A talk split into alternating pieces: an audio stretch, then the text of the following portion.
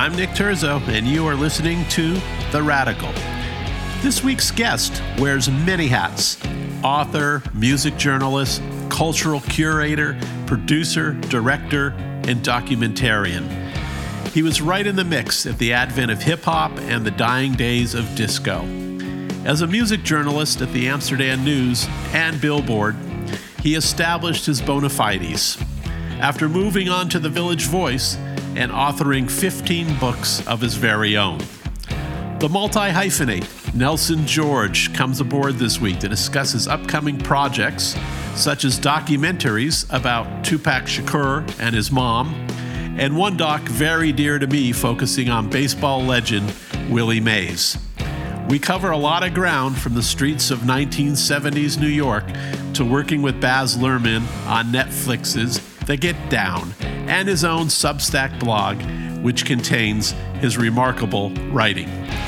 Coming up after the break, my conversation with Nelson George. It's Nick, and the Radical Podcast is now powered in part by Playboy Condoms. At Playboy, they are committed to products that make sexual intimacy safe, playful, and fun for all. That's why they have introduced Playboy condoms designed for maximum pleasure and safety with unique quality and scent features that exceed international quality standards. Now available at Walmart or walmart.com. Respect your partners.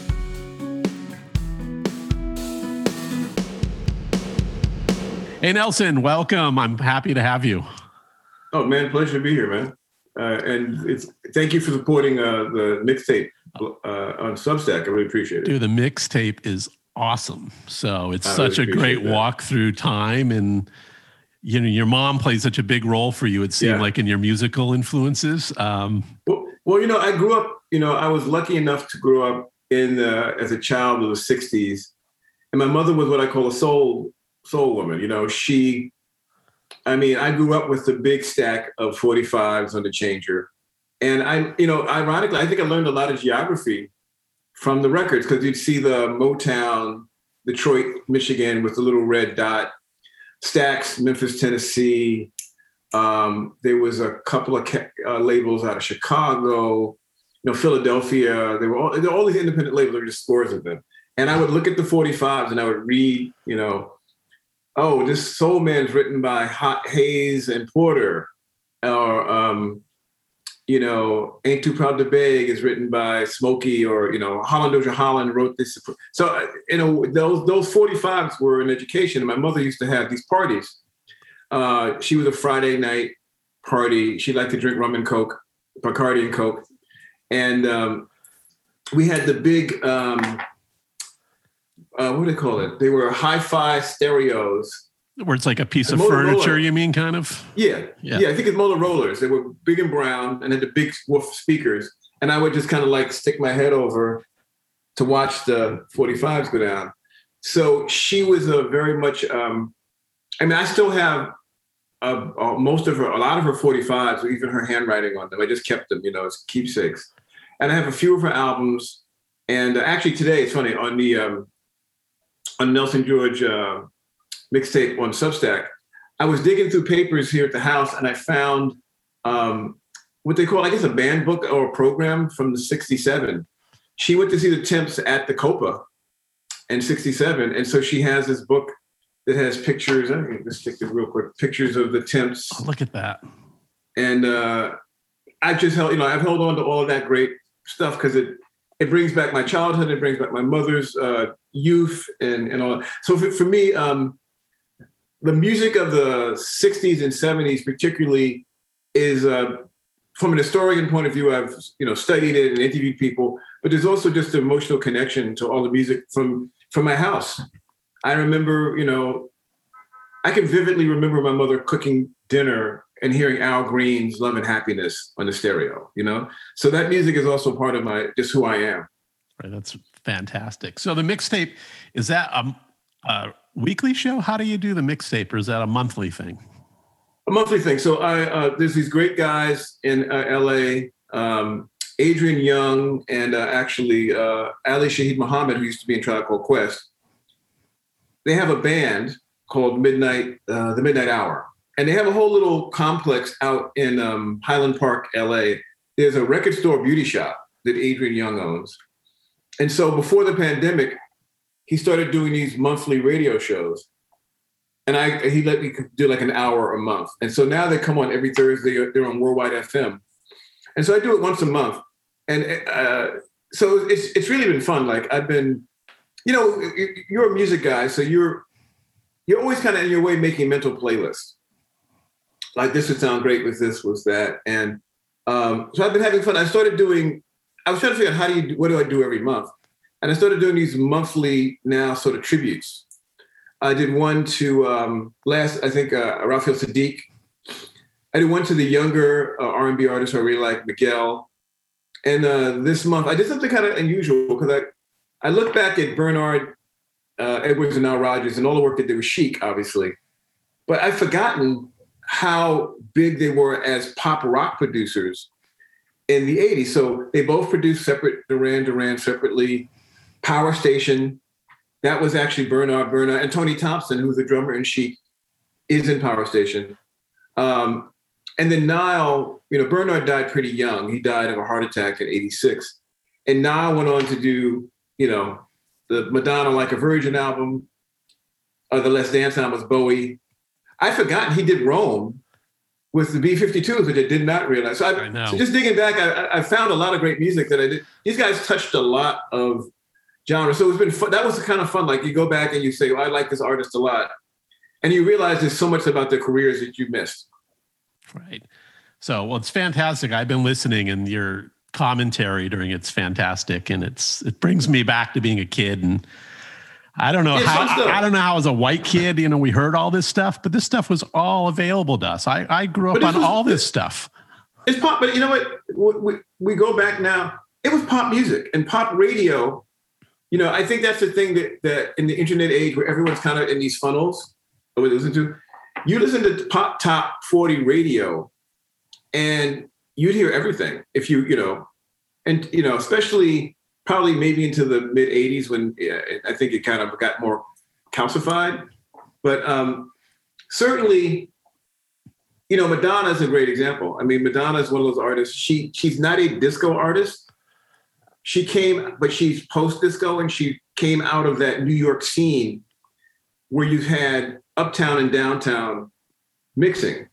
So, you know, Jellybean Benitez, who was a huge DJ, he produced some of her great records. But also at the same time, Reggie Lucas, who worked with Mtume and did like Stephanie Mills records, produced some of her early big records. So she um, she wasn't a great singer, but she was a great in her own way. She was a great A and R person. I think she knew what songs would work as dance and as pop she figured out how to use her voice. Got to be a better singer. She got older, actually. Way better singer.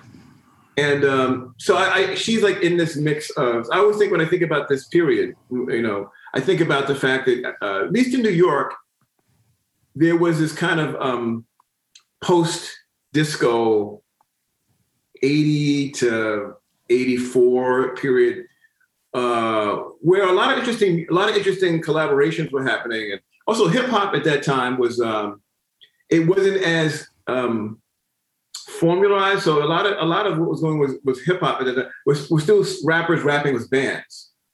So it still had, you know, I mean, you know, uh, Rappers Delight is Good Times, which right. is Nile and Bernard. So so there was this kind of uh, it, it, it, it, it wasn't as hip hop as this and, you know new wave is this. It was a lot of like mixing and mashing going on. Right.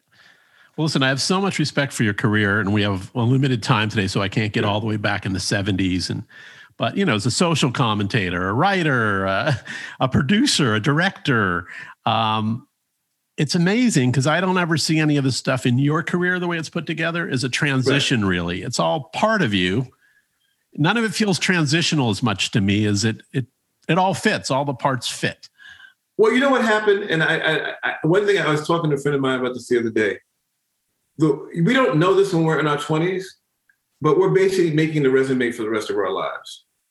In that the world of music writing that I was lucky enough to be part of, which was sort of beginning of Prince, beginning of Michael's ascension, Michael Jackson's ascension, new wave, uh, and then obviously hip hop. Those relationships I made and the music that I was able to be a part of or be around still have relevance and they've all been entryways. I give example.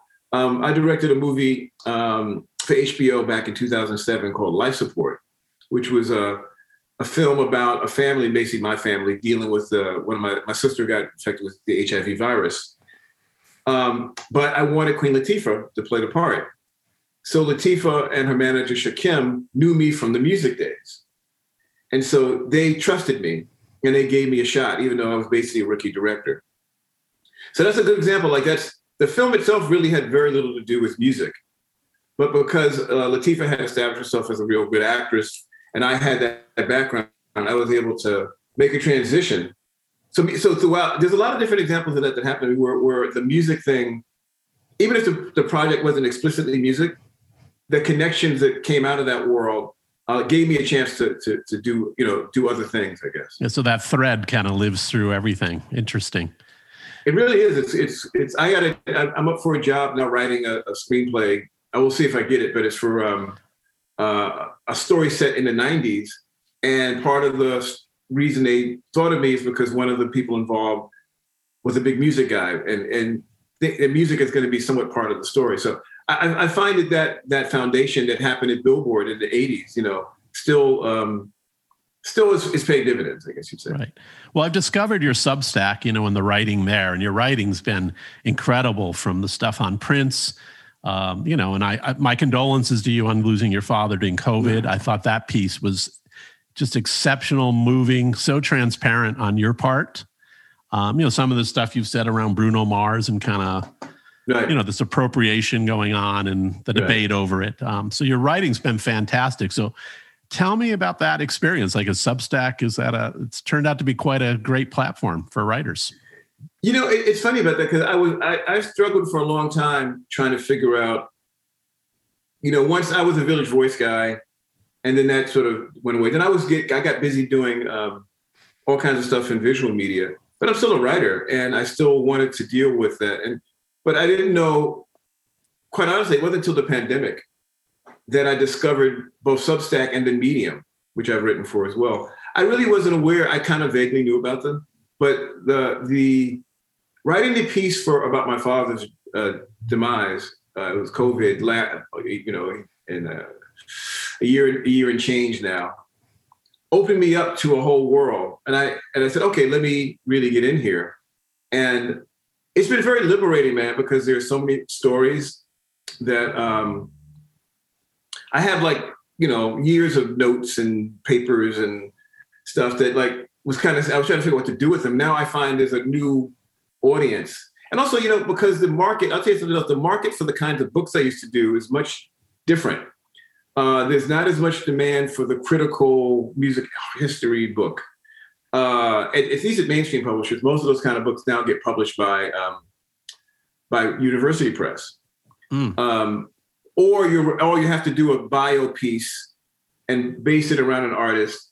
So it's harder to it's harder to pitch and sell a conceptual like the Def Rhythm and Blues, let's say, or hip hop memory. It's harder to pitch those and get get a real good advance. So I find that um, I'm getting response. I'm actually making a little money, not a lot, but enough something, you know, and it's also just good for my soul bottom line, I, I, I, really enjoyed it. And any feedback I get is great. Yeah. Well, the sharing's been, like I said, you've been very transparent. It's from the soul, it's from your heart. And the yeah. writing's really been, I get glued every time you release one. I'm in there reading it immediately. So um, it's well, well, well I mean, worth the subscription. We got to keep the, I mean, I keep the quality up. I got some, uh, I got some more good stuff coming this month uh, on the paid subscription. Just one thing I've learned that some things are public and some things should be, I had to figure that one out but I've been doing a lot more now. This month is going to be a few more cool stuff. I have a really great piece with Nile Rodgers actually. Awesome. Um, that's only for paid subscribers. So I'm doing a whole bunch of music stuff for for uh, Black Music Month in June. How many books have you written? Uh, uh quite a bit. I I don't actually have a number. Uh, I've done. Um, I'm going to say around 15. Right. Um, I've done a lot. I, you know, the music. I always think of it as, as boxes. So the Where'd Our Love Go? You know, about Motown, Dead and Blues, Hip Hop America, the Soul Train book I did a couple of years ago. Uh, so there's four. That's like that's its own box. Right. And then there's like some more general essay books, and then there's a lot. There's a whole world of of sort of music based novels that I've been doing. Yeah. Are those like like like I've got one on my Kindle I haven't read yet. That's like the plot against hip hop. Was that oh yeah was that a whole series kind of? Yes, it's part of there's there's now five books in that series. So it's about a guy named D Hunter. And again, if you come in the music world, you'll not recognize this guy. If you've been to any nightclub, there's always a big black guy at the door. Yes. You know, he's either got a security t-shirt or in an upscale place, he's got a jacket on. And I was always like, who are these guys and what do they see? What's their world like? So I started, I did one book in the early aughts called, I think 2004, called The, the Accidental Hunter. So it's just about a doorman guy who ends up becoming a bodyguard, who ends up getting becoming kind of an investigator. And I really like the opportunity, you know, to tell some of the stories that we can't necessarily tell because, you know, get a lot of people in trouble. Yes. But in fiction, you can do anything. So I've done a, uh, a bunch of those. I think the last book uh, was uh, it's called The Darkest Hearts. So there's five of those books, and they're all centered around a guy named D. Hunter, who who's that quintessential black guy at the door. Fantastic. Big black guy at the door. Well, I got to read this. It's in there and it needs to be read. You know, that's so. one. That's one of the most. That's probably the most popular one. It is okay. Yeah. Okay. I'm excited.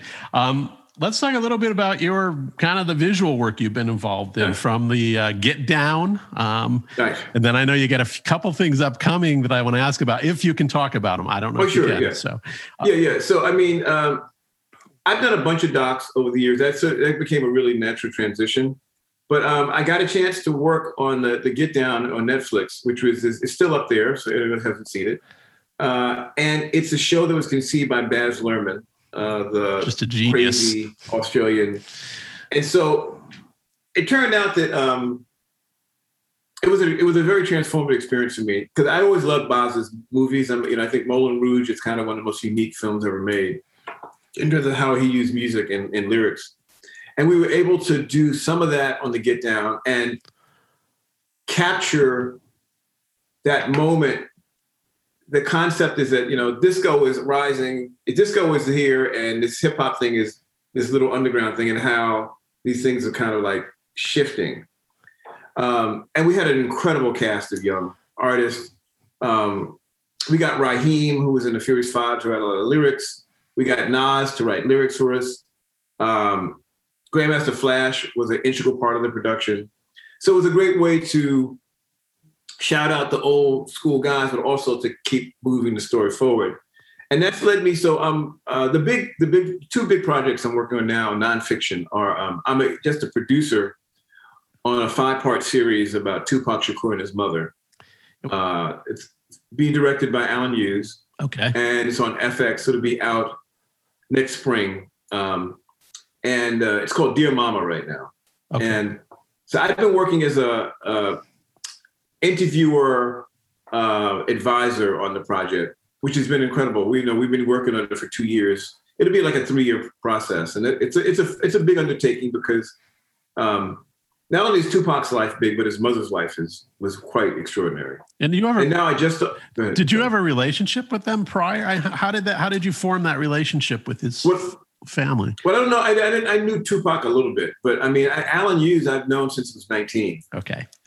um, I met he and his brother Albert through Tamra Davis, who directed a movie called CB4 uh, that I worked on. Uh, had these guys. I, I, knew these twin, these two young black twin guys. You should look at their film school stuff, and it was brilliant. And I played some role in them getting one of their first uh, video jobs in New York and we just became really friends. And and we I've known him now. He's in his forties. I've known him most of his adult life, Alan. Alan. And uh, it was the first time we've ever worked together. So that was it's been really fun. I think it's going to be really extraordinary. He did a great job previously with that doc, The Defiant Ones. Yes. About and so I think this is I think this is going to be in that same ballpark, and more political actually. Yeah, yeah, yeah. Exciting. And the other thing is, yeah, the other thing I'm, I'm doing, it just kind of started is um, working on a documentary about Willie Mays. That's the one I'm really excited about that. Yeah. Um, that's another one that took a long time to get started. Uh, it, that goes way back before the pandemic, trying to pitch it to people. And then, you know, looked like it was good. And then out the pandemic happens. And obviously, Willie's, you can't mess with Willie's old and we can't go in there. Uh, and now the pandemic broke. So we've been running furiously around the country. Willie just turned 90, and we've interviewed him a couple of times already. And we've been traveling. I just was in Birmingham, Alabama, where he uh, grew up. Uh, he grew up in a uh, Fair, Fairfield, which is just outside of Birmingham. Uh, and interviewed a lot of his childhood friends, uh, oh, a bunch of really funny guys in their 90s who um, who are pretty salty. I guess when you're 90 and you're alive, you can be salty. But they had great memories and uh, great recall. You know, so it's been that's fun, and uh, hopefully you have a distributor for that yet, or is that yeah HBO? HBO. Wow. So hopefully that'll be out by this the summer. Um, you know, next year. That's the goal. It's kind of interesting timing too, with kind of the African leagues, like you know the statistics yeah. kind of being blended into, you know, MLB statistics now. So. Yeah, you know, it's the ballpark. So we went to a ballpark. It's called Rickwood Field in Birmingham, Alabama. It's the oldest existing ballpark in America. It's older than Wrigley Field. It's older than Fenway. It opened in 1910. Wow. And um, so it's beautiful. I mean, it's a beautiful little jewel of a ballpark that's been preserved. And we actually got a young guy, 17 year old baseball player on a local college team. We found we were able to buy an old Willie Mays' jersey in the Negro Leagues was called, he had no one number eight. And he played for the Birmingham Black Barons. So we have like the shots of this kid running through in the outfield, catching balls, um, running the bases. So we're going to use some of that. So uh, the field is magical. If you ever get a chance to go down there, it is Field of Dreams. Wow, I had no idea. Yeah, yeah look it up. It's a, it's an amazing. Well, you, I mean, it's worth the trip to just to. I know you know you can just walk in. You can rent the field for three hundred bucks. wow, that's really incredible. So, yeah, look it up. It's, it's it's a jewel. Yeah. What made you? Um, you know, you've done a couple of different um, documentaries that are interesting to me. Whether it's Brooklyn Boheme or the ballerina, even you were involved with. Um, yeah, ballerina tale it was Misty Copeland. Yeah. What was your? What interested you about? That seems like an interesting take for you. Well, what happened? I, I was um, I went to a party, and there was this beautiful woman at the end of the table, and I said, "Oh my God." I saw her dance with Prince. She had danced with Prince ah. on um, Welcome to America tour, I think.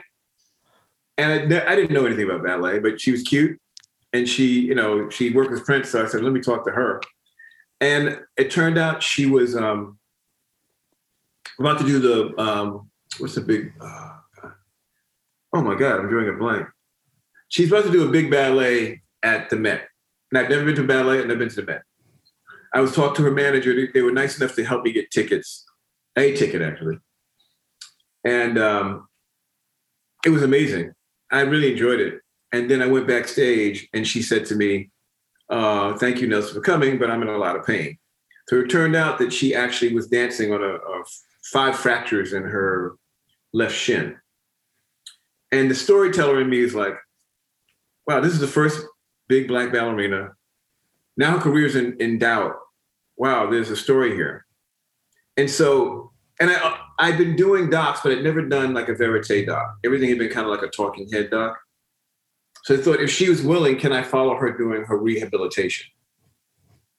And that's what I did for by myself first for about half a year. Then I was able to raise more money and um, watched her come from basically almost losing her career to becoming a superstar and um, becoming the first, you know, prima ballerina at a major American dance company. Um, so that was just luck and instinct. Um, and the opportunity, the fact that she was willing to let me document her journey because it could have turned out badly. I mean, it was no, there was no guarantee she was going to come back. Interesting. But I, what I learned is that dancers like that are athletes. And um, the the fact the guy who did her surgery his wall is full of NBA and NFL jerseys. So uh, she's an extraordinary uh, talent and extraordinarily strong-willed woman. Right. And it did. I mean, yeah, look, took some balls on your part. What's it like to pick up a camera like that and have to, you know, shoot a lot of this yourself? I mean, did Spike help you with that? I mean, how did you get to the visual no, no. ability to just, you just. I, I've been doing, you know, I've been doing a little shorts from about 90, early 90s. I started doing a little short film because, you know, you got your digital camera. Um, and so, and there's quite a bit of my footage still in the film which is amazing. Uh, we had a lot of different people come in. So I think I think just uh, you know the technology. You know, it, it's the same way that hip hop happened. I think that you know right now we have a proliferation. You know how, how the technology allows people. I think that technology allowed me to get into that game. Now you know we did that. Now ten years later, you know I could I could have done the whole doc on my phone. it's incredible, isn't it? Yeah, yeah. It's really incredible. So before we cut out of here, um, I want to ask you. I mean, do you juggle so many different um, genres of creativity. what what's your secret? I mean, are there any secrets? Is what's the discipline involved for you to kind of manage this all and remain creative? I always tell people that. Um, well, two things. It's two things. One is only do one thing at a time. That is, even though it seems like I'm involved in a lot of things, when I'm working on something, you have to clear the time to be able to focus on that thing. You can't be juggling. You can't be doing a lot of phone calls and whatever else. You, have to really be in that space with that project. And the other thing is, is ritual. You know, I have a bunch of things I do. So no matter where I'm at, like um, I try and work out, even though just to just to have, I find that either whether I'm doing yoga or if you're just lifting weights, the time away is actually your subconscious is is working you have to make time in the day to to let to not think about whatever you're, work, working on and to just be free. And I find that a lot of the better the best ideas kind of come because I, I feel like your subconscious is working on your problem, even if you're not consciously doing it. I really believe in that. And that's been really helpful to me. So I think ritual, I have a I have certain restaurants I go to in New York or wherever I'm at that I always go to and I have the same thing and I kind of sit in the same spot.